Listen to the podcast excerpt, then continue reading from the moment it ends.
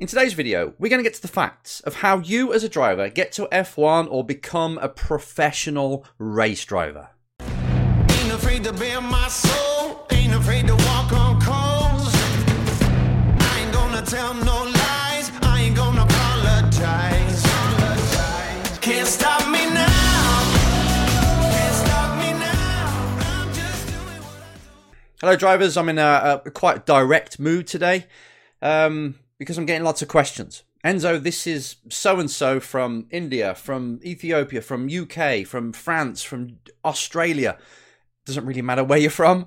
Um, all I care about and all I want to do is race F1. I know I'm I can do it. It's a passion of mine. I've cared about it since I was in the womb. Help me. What can I do? Do you know what? As a coach, I train drivers to get ready for F1 and IndyCar, whatever. But there's something you really, most people are overlooking. You're just wishing and expecting that you're going to be fast enough. If you want to get to Formula One, if you want to be paid millions of dollars, if you want somebody to use their 500, 800, 1,000 strong staff, you know, all these people that work in an F1 team, to work around your car, to pay you millions, to make sure that you're one of the two people that they've chosen out of the entire whole world to drive that race car. There's only 20 F1 cars at this point, drivers. 20 people out of the whole entire world, tens of thousands that are trying to get there. If you want to be one of them 20, you've got to be outstanding. Okay, there's certain drivers there that you think, right, they're not great, but they've got the cash. That's fine. You better be outstanding in the bank balance then. But still, you cannot get around the fact that no matter how much money people have got, because everyone's throwing stones at people who've got money, it's okay for you, it doesn't ever overcome that you need speed. If you're not fast enough, if you haven't got the skills, the talent to be a race driver, to be one of the best in the world, you are not going to survive. Yeah, you get your shot in F1, but if you're finishing three seconds off, I mean, wow, you're qualifying a second off your teammate, you're qualifying half a second off your teammate over the entire lap, big GP lap, you're going to get booted out. You're going to get basically thrown out by the industry and not taken seriously. It all plays out. You cannot hide the fact that you need the speed. So if you're a kid, you're at home, and you're dreaming of F1, and you feel like you deserve it because it's your dream, because you're watching motivational videos about how you can get everything you want, you can, you got to go overlook that and say, right, let's get to the facts here. I need to prove to the industry that I am faster than most of all the other drivers out there. And it's not until then do you have like a 3% chance of making it. Because not only do you need to be fast, but you need the back end. But if you are fast, that's your currency. As a driver, your main currency, the value you provide for the industry, is that you're quick. And when I get drivers saying, I want to be an F1 driver, I see it as being like a 100 meter sprinter. You just tell me or ask me or ask a coach actually that trains sprinters. You say, It's my dream to be the world record holder, to be a gold medalist in the 100 meter sprinter, in, a, in the 100 meter event. What would they tell you? Computer's making a funny noise.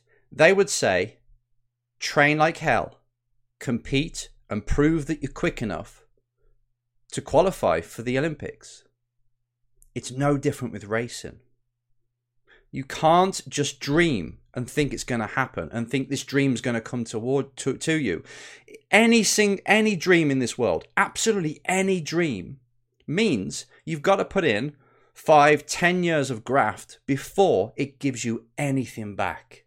It's a dream. A dream is for people that have worked for it. A dream is something that's so far out there, it means you're going to have to hustle. You're going to have to live a different life to most of the people you know.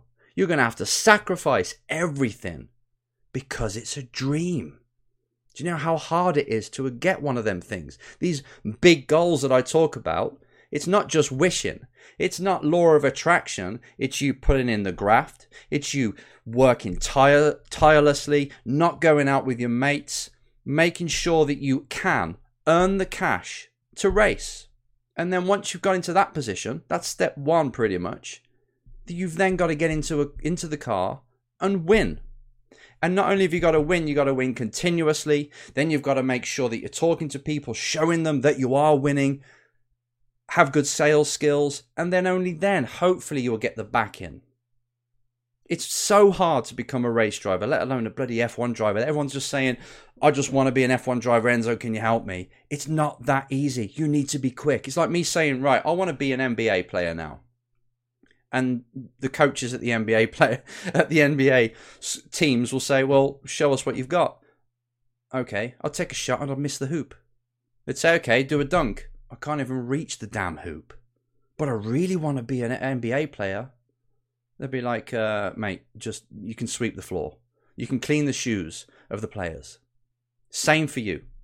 It's not enough just to have a dream. It doesn't mean you earn or you deserve the right to have F1 if you just have this dream and really, really want it. I really, really wanted it. I put everything into this, into getting to the F1, to get into F1. Still didn't manage it because I was missing certain things. Speed, but just the the chance of being test going into the big championships and being able to prove myself because I wasn't quite good when I was in my teens of getting sponsorship. And then I found coaching, so it went on a different route. But still, it takes all that effort, and you still might not make it. You've got to be prepared to move to a different country, to hustle, to live in a basement while you're working four jobs just to pay for a club championship that no one sees, but you make sure you dominate it. Then in year two, because you've got so much so much uh, silverware, you've won so much, then you might attract the attention of a sponsor that can help you just step up a little bit. This is going to take massive graft, and I don't think most of you are prepared for it. This is the truth of motorsport. Yes, there's plenty of drivers that have gone from living in a caravan to being in F1, but guess what they had? They had backing, they had the speed, they had the chance opportunity that somebody saw them, saw them win on a certain day and approach them. But in order to get to that position, they had to do a lot of hustling. They had to get into that championship, prove that they were good enough. You've got to prove if you're good enough. It's like any other sport. To be a fast driver is really difficult. If you look at any championship, and I mean a top one, look at any top championship, there's probably only one or two drivers that deserve to get to F1 through their skill alone. It's hard to be outstanding. Top drivers don't come around that long, that often, should I say. Are you one of them? If you are, less dreaming. It's okay to visualize, live your dream every day, obviously, but less dreaming and thinking about it and more. How am I going to get on the track and how am I going to win? And then shout about it as much as I can. You've got to win. Speed is your currency. Show us that, Show us how quick you are. Show us how you're beating everybody in your championship, no matter what level.